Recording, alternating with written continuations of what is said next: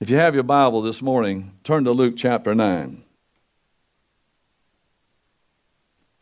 The title of today's sermon is, is The Call to Discipleship. And Jesus said, Now I'm going to be preaching out of the King James Version. I've had this Bible since I was saved.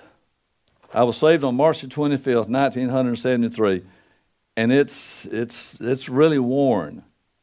I had to take some Gorilla Glue last night to glue the binding. If you've ever used Gorilla Glue, let me tell you something. You won't pull it apart, I promise you.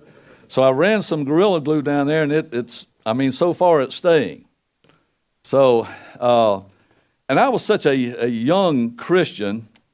Uh, I mean, the, and I got this the Scofield Reference Bible. Everybody knows what that is.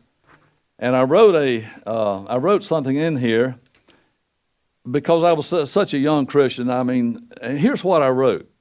I said, This Bible belongs to God, the Holy Spirit, and Jesus, and James Reader.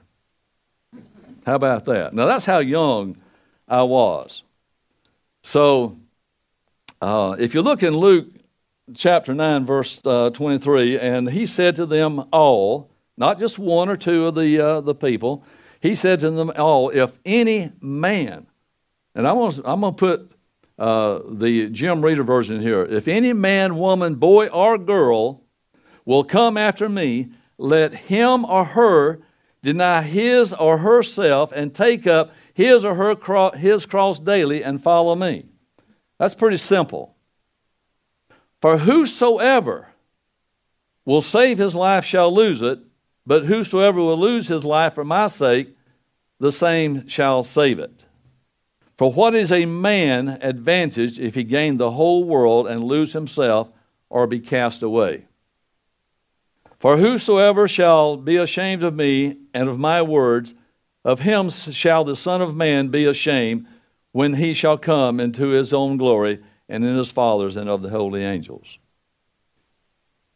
I want you to look at the, the first word there after uh, he said to them all, if. It's pretty simple to spell that word if. It's just two letters, I F. But it's much more than that. The word if appears precisely 1,595 times from Genesis to Revelation in 1,420 different versions in the King, uh, verses in the King James Version. 1,595 times this word if appears. The word if is a conjunction. When I was in school, I wasn't the brightest lamp in the uh, candelabra, the brightest bulb. And believe it or not, everybody thinks I'm really smart, but I'm not. So, uh, um, the word if is a conjunction, which is it's introducing a conditional clause. Now, the English teacher asked me, she says, she says, James, you know what a conjunction is? I said, it's where crossroads meet, right? She said, that's a junction. I said, okay, a conjunction is where convicts gather. She says, no, it's a clause. It's introducing a conditional clause. And Jesus used the word if quite a few times, and almost half the 574 occurrences of the word if are in the New Testament or in the four Gospels. There are conditions set forth in the scripture that if man does this or that, then God will do this or that. Now, what we try to do as human beings, we try so very hard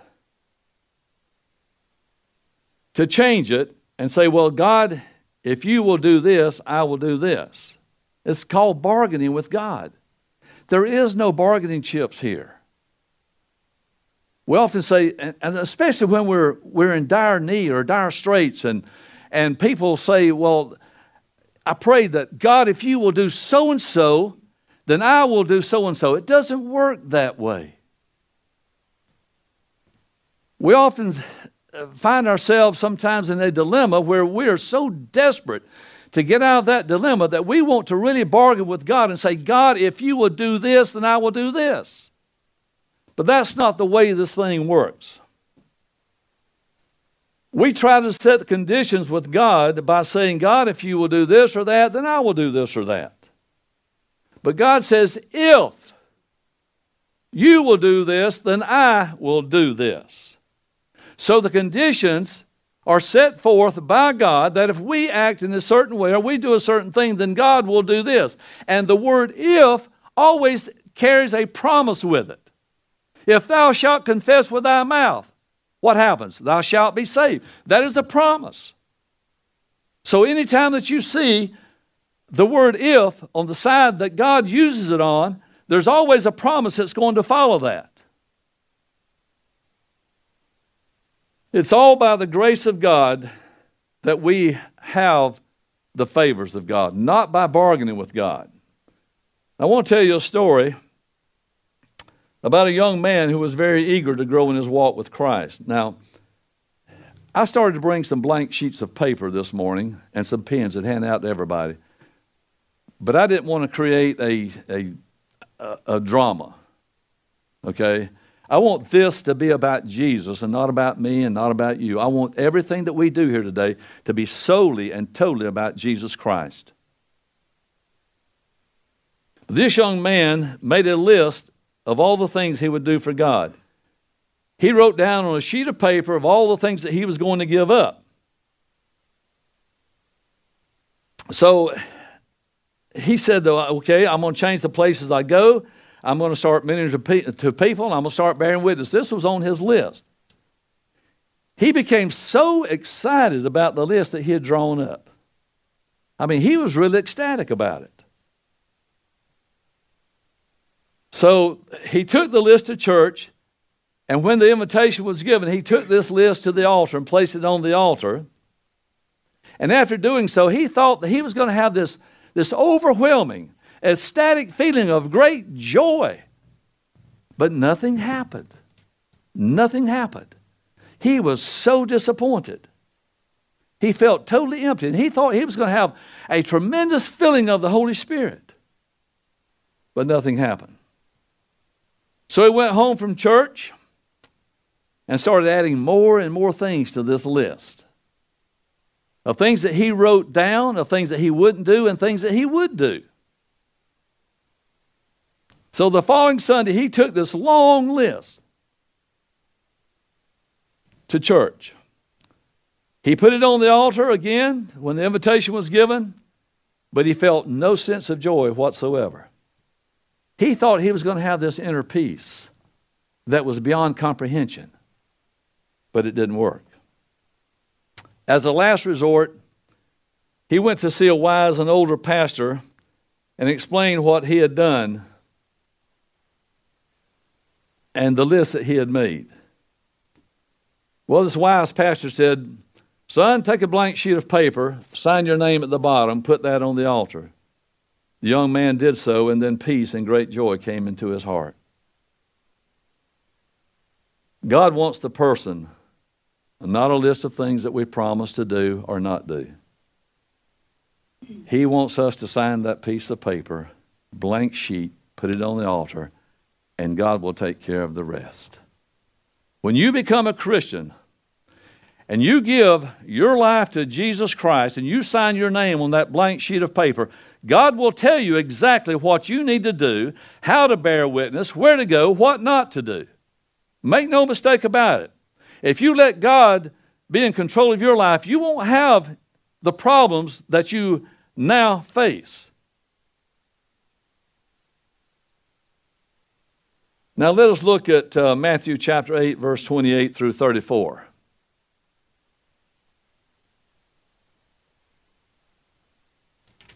I want to set the stage for the call of Matthew. Jesus visits Gadara, the country of the Gergesenes. There were two men who were possessed with demons.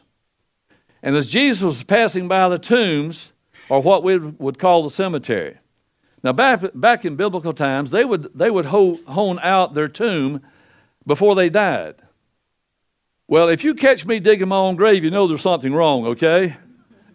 You're not going to catch me digging my own grave. But they would do that ahead of time so they would have a place of burial when they died. Well, these two men who were demon possessed lived in what we would call the cemetery. They lived in a hewn out tomb that belonged to somebody else. And the Bible says that these demonic men were very fierce, and no one would even go near these tombs for fear of being attacked. And let me share this with you. Demons are just as real as angels, just as real, and make no mistake about that. Demons are the force of Satan that calls us to do things that are contrary to the Word of God.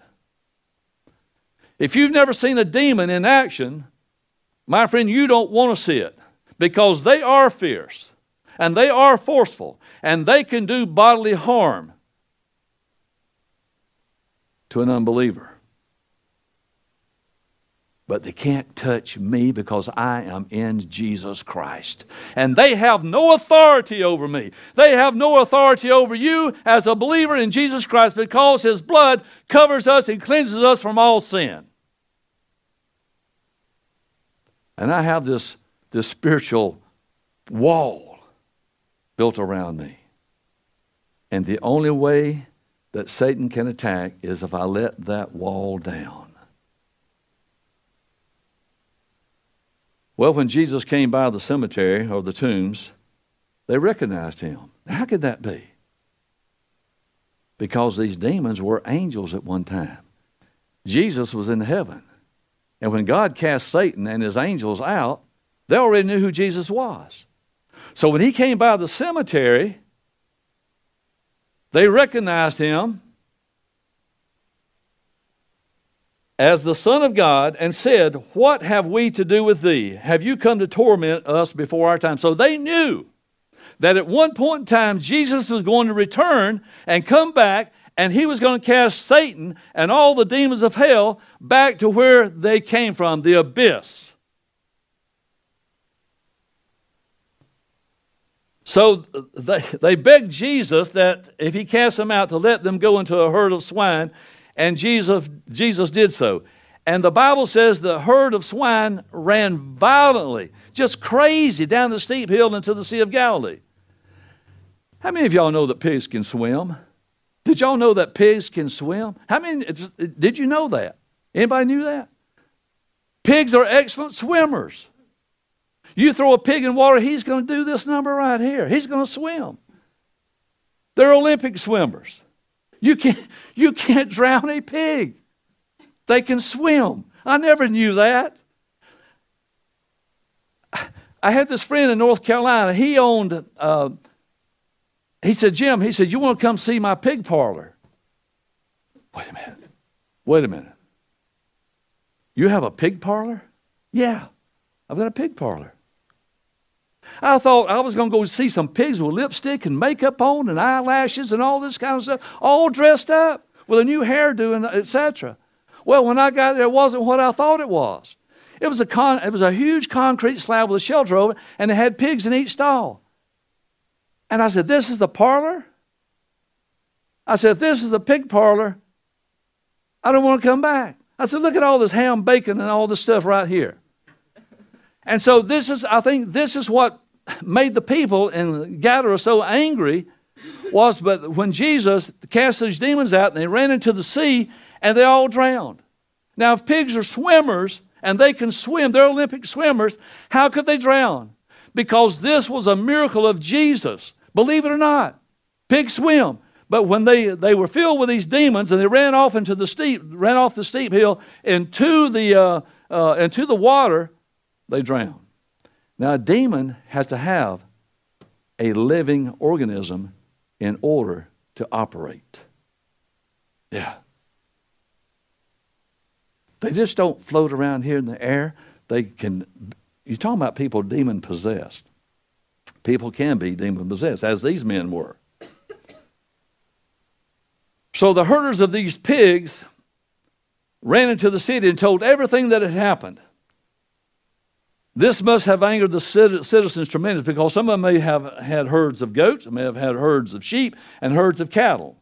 And they thought, well, if he did this to swine, I don't want this to happen to my herds of whatever.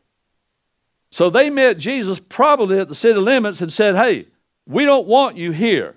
You have to leave. Now, let me share this with you. I don't know how many times Jesus had visited, visited Gadara, if ever, prior to this event. But I do know this is the last time of any mention of him ever going to that city again. Christ will not tarry long where he is not wanted, and woe unto the person who asks God to leave me alone. And I've heard people say that. I've heard people say, I just want God to leave me alone. I don't believe in him. I don't want him. I don't need him. And I'm going to tell you a story. This is a true story. There was a man in the hospital who had been witnessed to numerous times, numerous times. And on his deathbed, this is no joke, folks, on his deathbed, he began to scream, My feet are burning up. I am so hot. I can't stand the pain. And I shared with you last time I, I spoke about my brother, whom I had a dream about, about him going to heaven. And that dream was so real. And this man that was without Christ was dying. And I believe he was feeling, I believe he was feeling the pits of hell as he was dying. So, this is what I would call sending one's day of grace away. Is when you keep, put, keep putting off Christ, you keep putting it off and putting it off and putting it off, time and time again. And then no longer will you feel the presence of God in your life if you keep doing so. You begin to build this shell, this armor around you. You begin to build this wall around you and you just tell Jesus, I don't want to know you, I don't want anything to do with you. Why? Because it makes it will make a change in your life, and some people just don't want to change. Look in uh, Matthew chapter 9, verse 9. Now, Jesus left Gadara. He had to get on a boat and go across the Sea of Galilee to Capernaum. And that was the city of his principal residence at the time. And the Bible says it was called his own city. Now, Matthew 9 9 says, And Jesus passed, passed forth from thence. He saw a man named Matthew sitting at the receipt of custom, and he saith unto him, Follow me. The Bible says he arose and followed him. Now, I feel quite sure that the people of Capernaum had heard about Jesus. They had probably heard about the herd of swine. They'd probably heard about the paralytic man that he had, had just recently healed. And truly, the words that, that Jesus spoke to Matthew were so compelling that this man, Jesus, was different from anyone that he had ever met in his entire lifetime. The call that Jesus had was a beckoning call. It could have been one of these with a nodding of the head and a piercing of the eyes and say, Come, come, follow me. Have you ever done that to somebody? Just say, beckon them, no, come on, come on. Sure you have. And this is what Jesus did to Matthew. But can you imagine the eyes of Jesus looking and, and piercing your eyes into the very depths of your soul? And I think this is what happened to Matthew. That when Jesus looked into Matthew's eyes, it didn't just go into his vision, it went into the vision of his heart. And Jesus could see into Matthew's soul. And Matthew understood that, that he could see into his soul. Look in Luke chapter 5, verse 28. The Bible says that Matthew left all, rose up, and followed Jesus.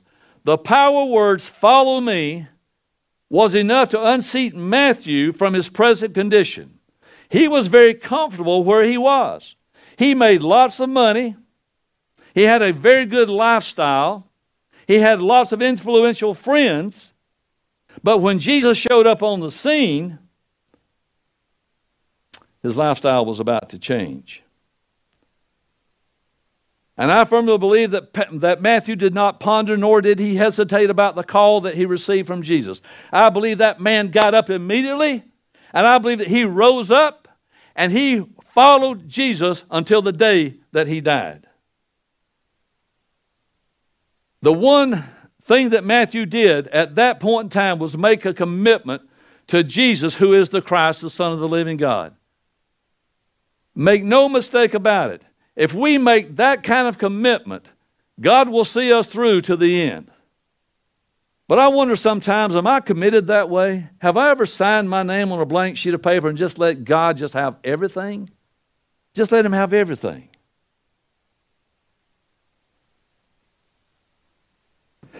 Jesus may be calling someone to rise up from the depths and despair of sin that you find yourself in and above your circumstances and take his yoke upon you.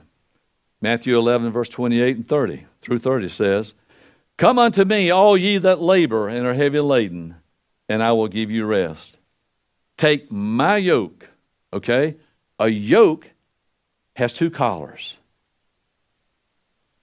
a collar for Jesus and a collar for you. Take my yoke upon you All ye that labor and are heavy laden, I will give you rest. Learn of me, for I am meek and lowly in heart, and you shall find rest unto your soul. For my yoke is easy and my burden is light. When I was uh, when I was saved by the grace of God,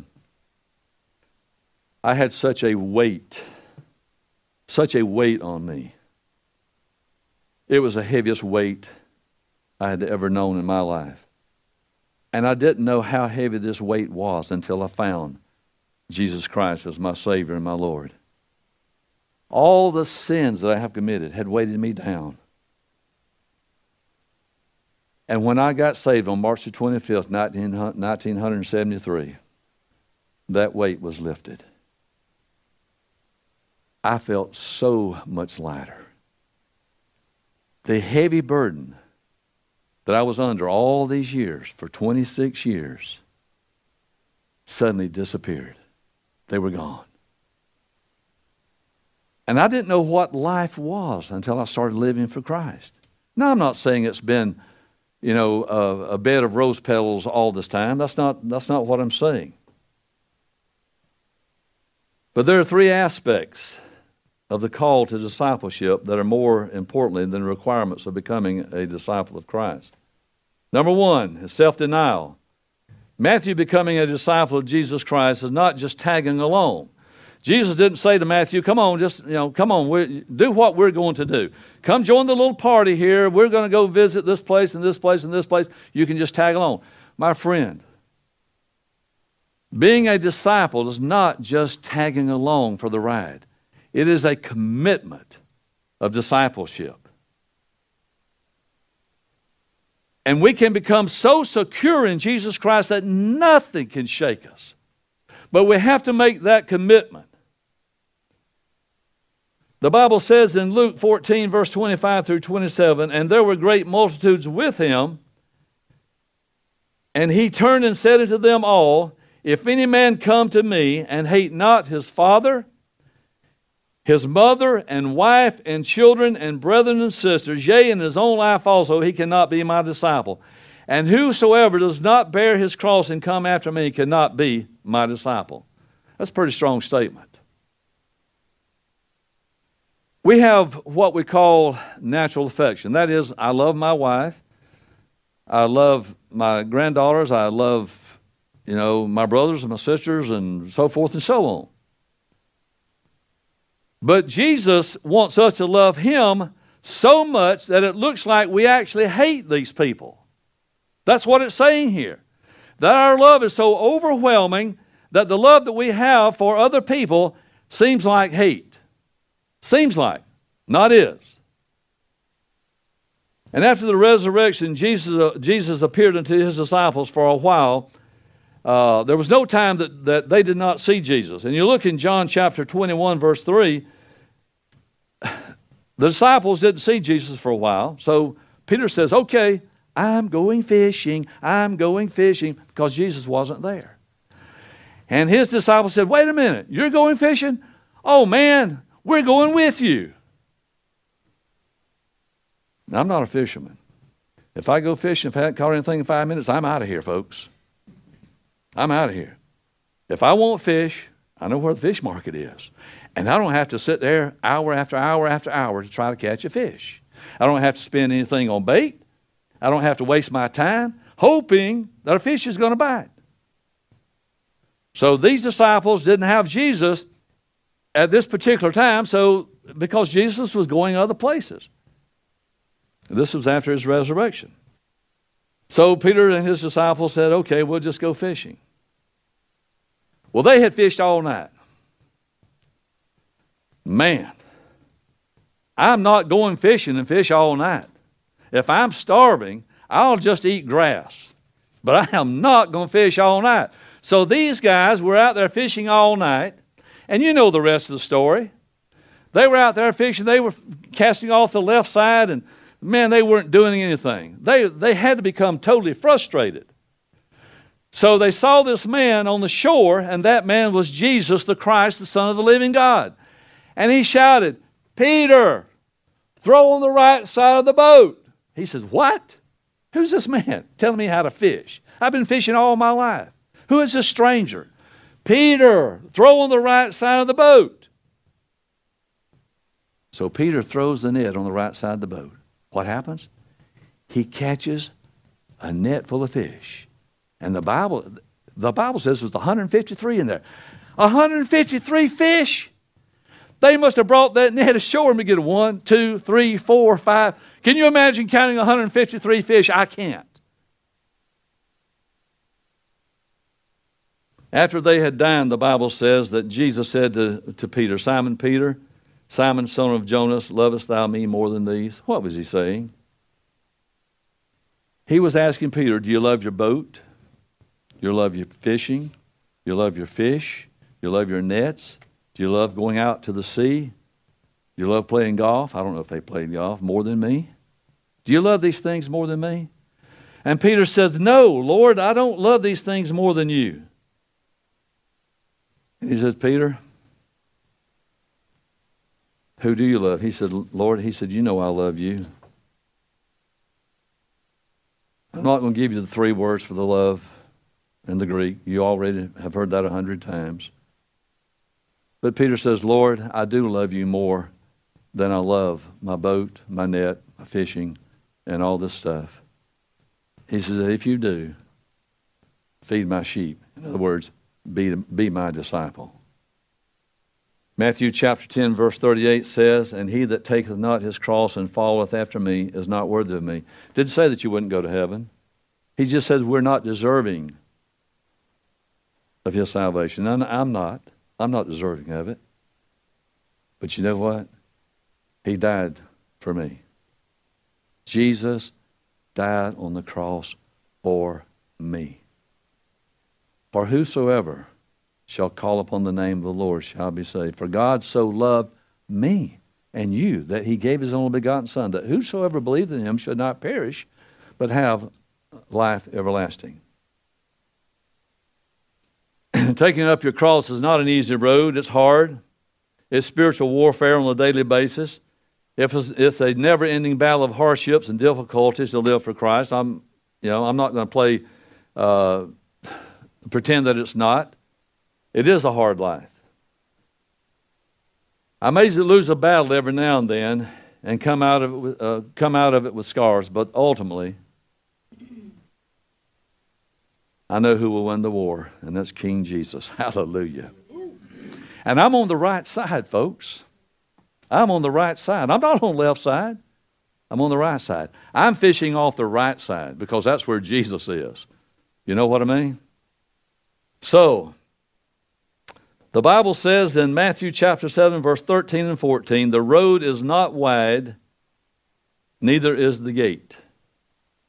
The Bible says, Enter ye in at the strait gate, for wide is the gate, and broad is the way that leadeth to destruction, and many there be go in thereat. there's another requirement, and that's crucifying our flesh.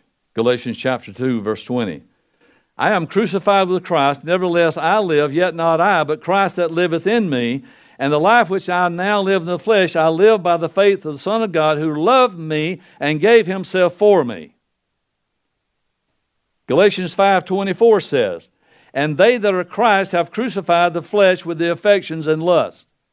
Romans chapter 6 verse 12 says, "Let not sin therefore reign in your mortal body that you should obey it in the lust thereof."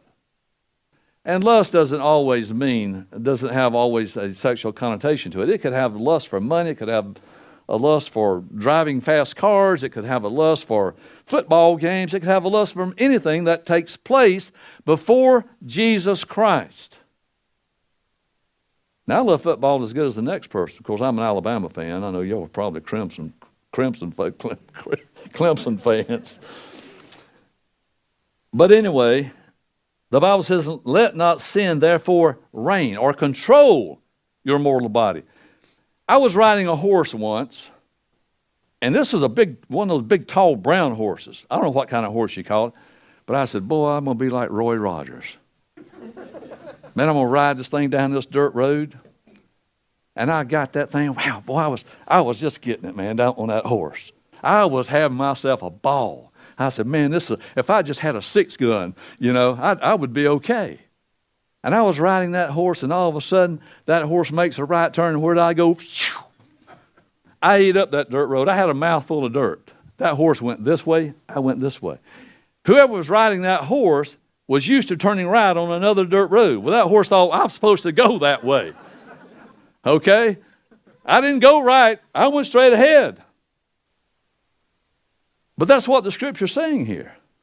So I was just holding on to the reins, but that horse decided, hey, dude, I'm not going that way. So don't let sin, therefore, control your mortal body. You need to be in control of it through the power and the presence of the Holy Spirit. Following Jesus requires living by faith. Look in Romans chapter 1, verse 17. I think all that stuff is up here on the screen. For therein is the righteousness of God revealed from faith to faith, as it is written, the just shall live by faith. We're justified by the blood of Christ. So the just shall live by faith. 2 Corinthians chapter 5, verse 7. For we walk by faith, not by sight. I had a hard time with that. And I realized that that faith is blind. Did you know that faith is blind? It really is. To have a blind faith means that you trust God for everything, in every circumstances, all circumstances. You totally trust God because a faith in Christ is a blind faith. He will take care of everything, every need that we have. Because if I walk by sight, I'm going to get in the way of God's work. I'm going to get in the way of God's doing if I walk by sight. Because I don't have apparently I don't have 2020 vision. God has excellent vision. He knows everything that's going to happen before it happens. And I and I just imagine God's, God knows what I'm going to do next before I do it. How miraculous is that? Now I have a choice of making right decisions and making wrong decisions. Hebrews chapter 10, verse 38 says, Now the just shall live by faith, but if any man draw back, my soul shall have no pleasure in him. In other words, he's talking to uh, people who are disciples of Christ. He said, Okay, uh, if you draw back, I will not be happy if you draw back. The Bible says, if a person puts his hand to the plow and looks back, he is not worthy of the kingdom of God. And it didn't say you wouldn't go. As a young lad, my grandfather used a regular plow. You know the plow stalks you walk behind the mule? His new mule's name was Jack. And, Jack, and my grandfather would put me on the crossbar on that stalk on that plow.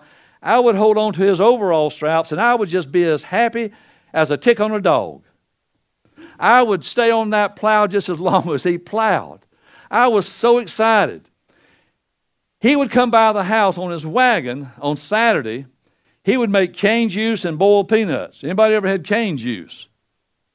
Nope. Oh man, you haven't lived. You had boiled peanuts? You've lived. okay, so I had cane juice and boiled peanuts, and he would take, he had this big, huge barrel. And in that barrel, he had he would stop by the ice house where you get a block of ice. You don't know what an ice house is either, do you? Huh? You got a refrigerator that has an ice house in it, automatic. Okay, we would stop by the ice house and get ice and put in this barrel to keep the cane juice cold. It was in bottles, had cork in the top, and had the boiled peanuts. I have no idea where I was going with this. I have no clue, folks. Yeah. So, uh, so anyway, the, thank you. So my grandfather would, would put me on this plow, and I would be holding on to those overall straps. And if he looked back, his rows would be going like this, but he wanted straight rows. And that's what the Bible is talking about here. If you put your hands to the plow, don't look back where you came from, look where you were going. Because if you look back, your rows are going to be crooked. Didn't say you wouldn't go to heaven, just says that, you know, that we might not be worthy. First Peter, excuse me, James chapter 1, verses 2 through 3. My brethren, count it all joy when you fall into divers temptations, knowing this, that the trying of your faith worketh patience.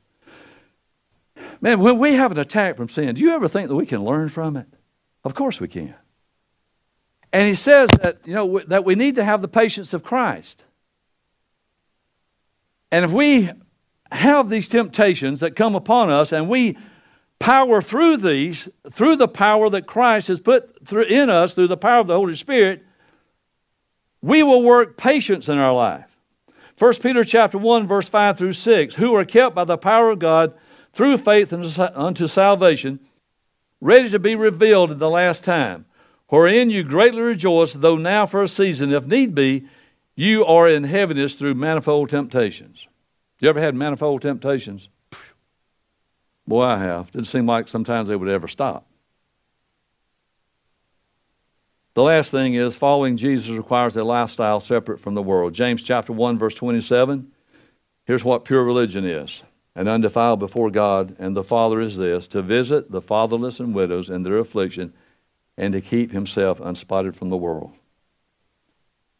I don't know how you are when you eat a hot dog with mustard, ketchup, chili, and onions, all that stuff on it. And uh, if you put tomatoes on it, I don't, I don't even want to talk to you if you eat hot dog with tomatoes on it. I'm just kidding. And spaghetti. I have to wrap myself in cellophane to keep that stuff off of me.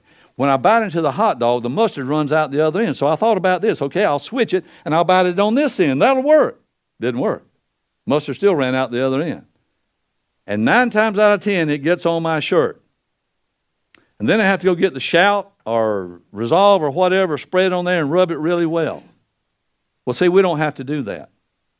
We have Jesus, His blood that cleanses us from all sin.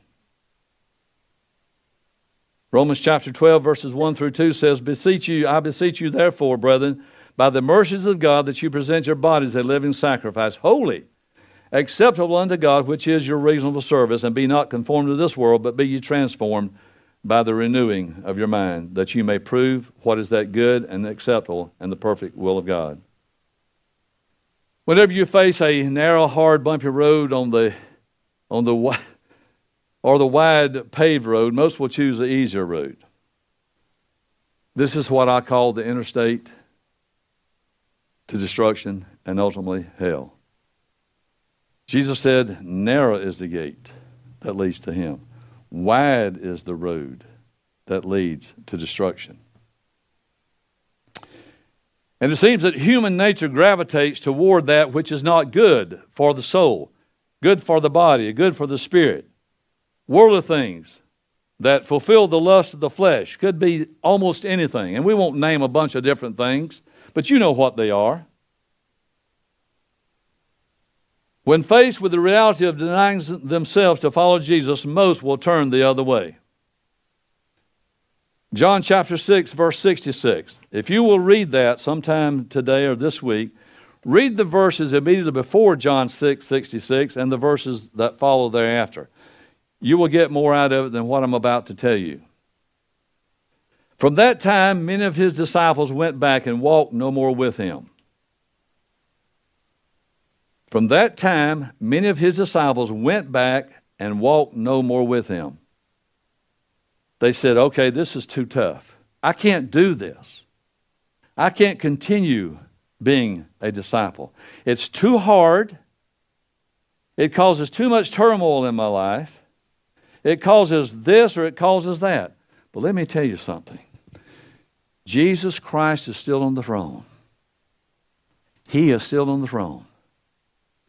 And if we let Him control our lives and have a discipleship relationship with Him, we won't have to worry about all the turmoil and all the struggles that so many people deal with. Somebody asked me one time, What do you have to do to spend eternity in hell? What do you have to do? I told him, I said, Nothing. Just don't do anything. Don't do anything. That's where you're going if you don't know Jesus. People say, Well, I don't believe in hell. Well, hell is mentioned more times in the scripture than heaven is. If there's not a hell, there's not a heaven. And there's not a heaven, there's not a hell. But let me rest assure you, there is a heaven and there is a hell. And the Bible speaks explicitly about that. So some people say, well, what do you have to do to spend eternity with Jesus in heaven?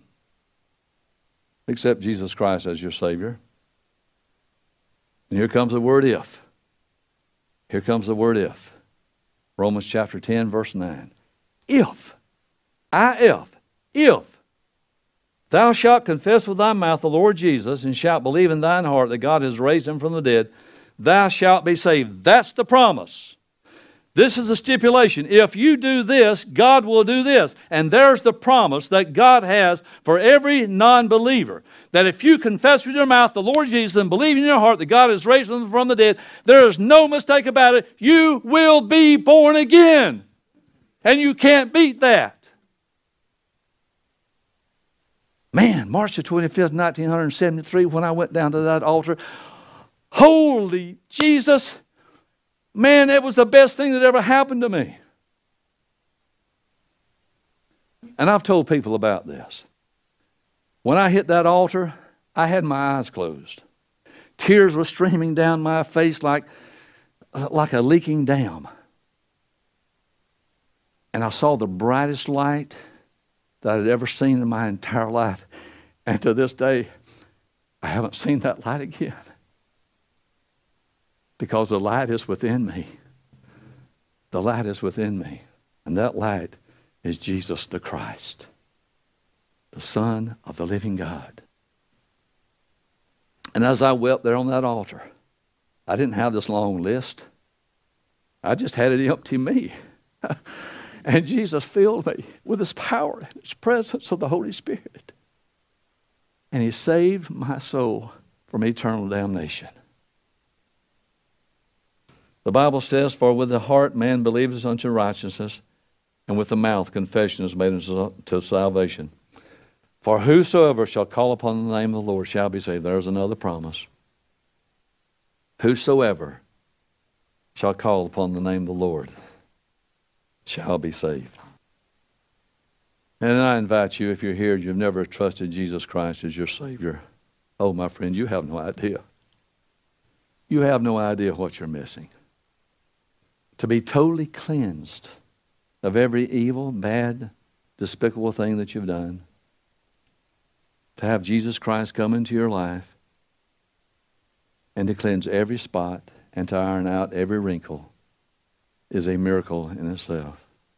How can Jesus take such a vile person, such as I was, and cleanse me up, wash me thoroughly, white as snow, and set my feet on the solid rock? I still do not understand it, but He did. He fulfilled His promise. If I confess with my mouth the Lord Jesus and believe in my heart that God has raised him from the dead, I shall be saved. And I trust if you're watching online, if you're here, you've never accepted Jesus, that you will make this time, this day, your day of salvation. Let us pray. Heavenly Father, in the name of Jesus, our Lord and our Savior, I thank you, Father, for your presence here this morning from the moment we walked in. And I pray until the moment we leave, we will know that God is with us. That He has manifested Himself today, not because of me, but because Jesus Christ is King of kings and Lord of lords. And it's Him that we came to honor, it's Him that we came to glorify.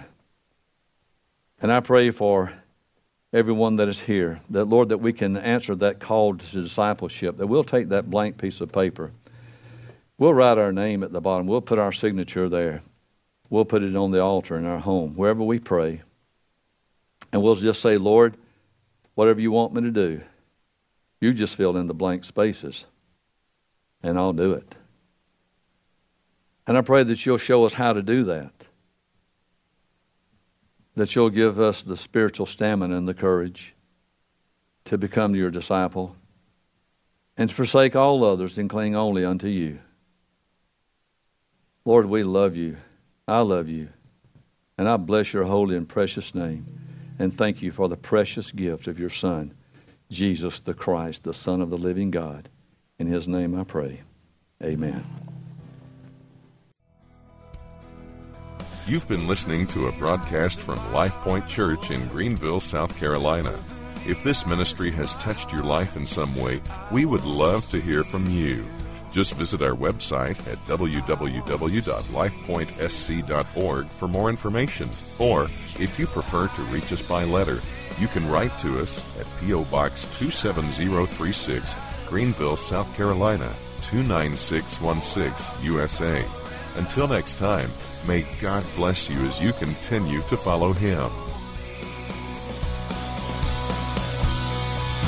Open the eyes of my heart, Lord.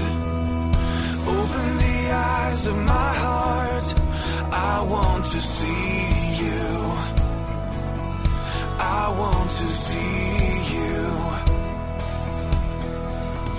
Open the eyes of my heart.